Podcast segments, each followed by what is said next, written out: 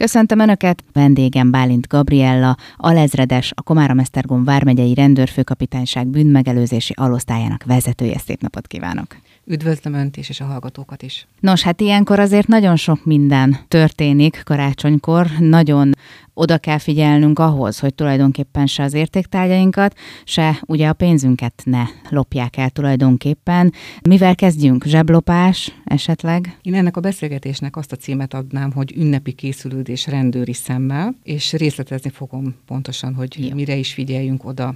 Első körben javaslom, hogy egy picit gondoljunk abba bele, hogy már javában tart az az időszak, és meglátásom szerint ez a minden szentek és halottak napjával kezdődik, amikor az év vége is közel közeledik, és mindenki egy kicsit befelé fordul. Az emberi értékek, a család, az ünnep, a nagybetűs ünnep hangsúlyosabbá válik, és ez igaz a hívő és nem hívő emberek számára egyaránt. Ez azonban egy kicsi könnyelművé is tehet bennünket, pusztán csak azért, mert más irányba kerül a fókusz, másra fókuszálunk, másra helyezzük a hangsúlyt, és nem feltétlenül jut eszünkbe, hogy milyen veszélyek is leselkedhetnek ránk. És az sem jut eszünkbe feltétlenül, hogy vannak olyan embertársaink, akiknek ez az időszak egészen mást jelent, és nem az ünnepi készülődést. Ebben az időszakban jellemzően a zseblopások, a gépjármű feltörések, a lakásbetörések, a trükkös lopások megelőzésére, illetve az adománygyűjtőkkel és az internetes vásárlással kapcsolatos információk megosztására fektetjük mi rendőrök a hangsúlyt. És akkor ennek megfelelően pár jó tanácssal készültem,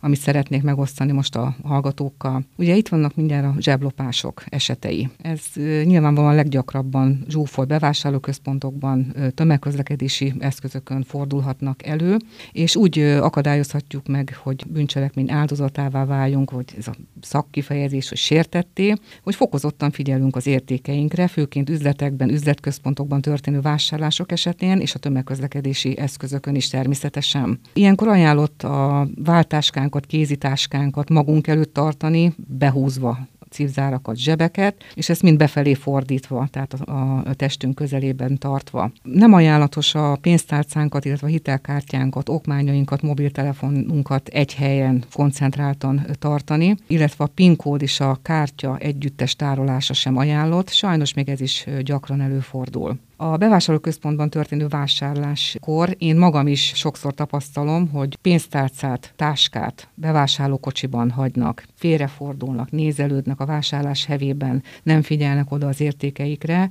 illetve pulton hagyják ezeket a, az említett tárgyakat, és van az a magyar szólásmondás, vagy nagyon helytálló, hogy alkalom szüli a tolvajt, hát ilyen alkalmakat hát minimalizáljuk, ha amennyiben lehet, és ne adjunk rá lehetőséget hiszen ez mind szemet szúrhat az elkövetőnek, aki akár azzal a szándékkal is járja a tömegközlekedési eszközöket, vagy bevásárlóközpontokat, hogy vadászon idézőjelbe ilyen lehetőségekre. Nem gondolunk sokszor arra, hogy ha automatából veszünk fel készpénzt, akkor a PIN kódot csak akkor üssük be, hogyha szorosan nem áll mögöttünk senki, hiszen kileshetik ezt a kódot, és ha felvettük azt a bizonyos készpénzt, akkor lehetőleg ezt diszkréten tegyük, tehát még nagyságrendileg sem árulkodjon a, a látvány arról, hogy mennyi pénzt is vettünk fel, az azonnal helyez helyezzük el a pénztárcánkba, a pénztárcákat pedig a táskánk legaljára helyezzük el. Ugyanez igaz a lakáskulcsainkra is, hogy milyen helyezzük el a táskánkba, és amennyiben ezt eltulajdonítják, hogy elvesztjük, ne Isten a táskánkat benne ezekkel a tárgyakkal,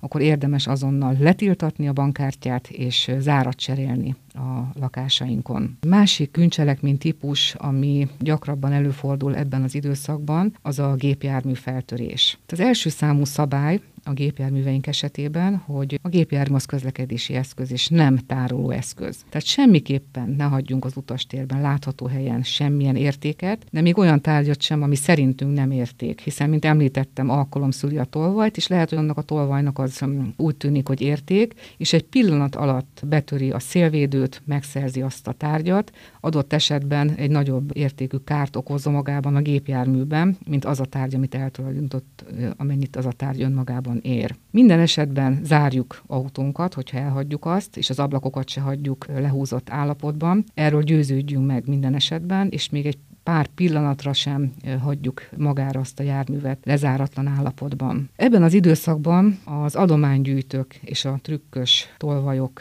is hát színre lépnek, hiszen az ünnepek közelettével egyre gyakrabban találkozhatunk adománygyűjtőkkel az utcánkon, a közterületeken, a lakókörnyezetünkben, és sokszor még a otthonainkba is becsengetnek, bekopogtatnak, és úgy állítják be magukat, hogy egy nemes cél érdekében keresnek fel bennünket, és készpénzt kérnek. Azt tudni kell, hogy a valóban adománygyűjtéssel foglalkozó segítőszervezetek soha nem kérnek készpénzt, tehát ez az első számú szabály, amit ilyenkor figyelembe kell vennünk, tehát soha ne adjunk ki készpénzt, bármit is ígérnek érte. Idegeneket se engedjük be a lakásba, amíg nem győződünk meg arról, hogy valóban hivatalos szervtől érkezett. Tehát ezt egy igazolvány, egy kártya felmutatásával mindenképpen meg kell győződjünk arról, hogy kit is engedünk be az otthonunkba. Azt is érdemes szem előtt tartani, hogy nagyobb összegű készpénzt, illetve értékek értékeket, gondolok itt ékszerekre, nem érdemes a lakásban tartani, csak akkor, hogyha egy számkódos rögzített szép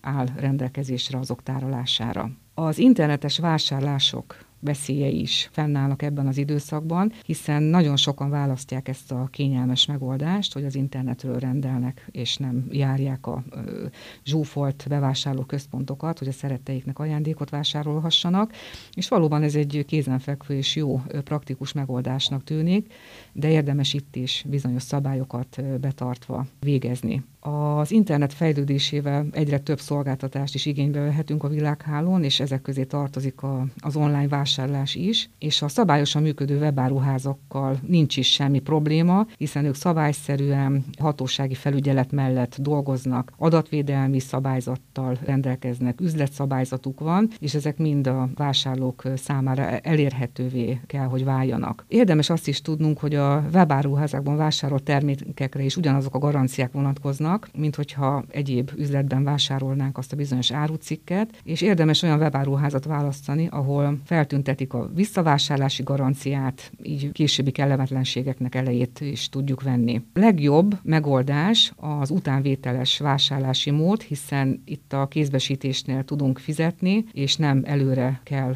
átutalnunk esetleg a, az adott összeget. Hogyha bankkártyával vásárolunk, akkor lehetőség szerint olyan webáruházat válasszunk, amelynél a fizetés valamely banki oldalon keresztül történik, mert ez már egy szabályos kereteket ad az egész fizetésnek. A bankkártyánkkal kapcsolatos adatainkat is csak a fizetés bonyolító bank oldalán adjuk meg. Mindenképpen óvakodjunk az olyan internetes eladóktól, akik a szolgáltatásaival vagy a áru termékeikkel kapcsolatban nagyon alacsony értéket adnak meg, tehát alacsony árán, áron kínálják azt mhm. az adott portékát, akkor fogjunk gyanút és járjuk körbe ezt a témát. Sajnos a lakásbetörések is szóba jöhetnek ebben az időszakban, hiszen nagyon sokan úgy döntenek, hogy elutaznak otthonról hosszabb, rövidebb időre, és ilyenkor is érdemes egy-két óvintézkedést bevezetni. Gondolok itt például arra, hogy utazási szándékunkról ne beszéljünk idegenek előtt, csak a közvetlen családtagok tudják, hogy tólig, hol és meddig tartózkodunk, és szereltessünk fel korszerű vagy több ponton záródó ajtót, rácsot az ablakokra, ajtókra, és amennyiben módunkban áll, használjunk elektronikai védelmi eszközöket is otthonaink védelmére. Ma már nagyon nagy a piaci kínálat, és elérhető mindez, amit felsoroltam az imént. Régebben működött egy úgynevezett szem mozgalom, ez azt jelenti, hogy annak a rövidítése, hogy szomszédok egymás mm. sért mozgalom.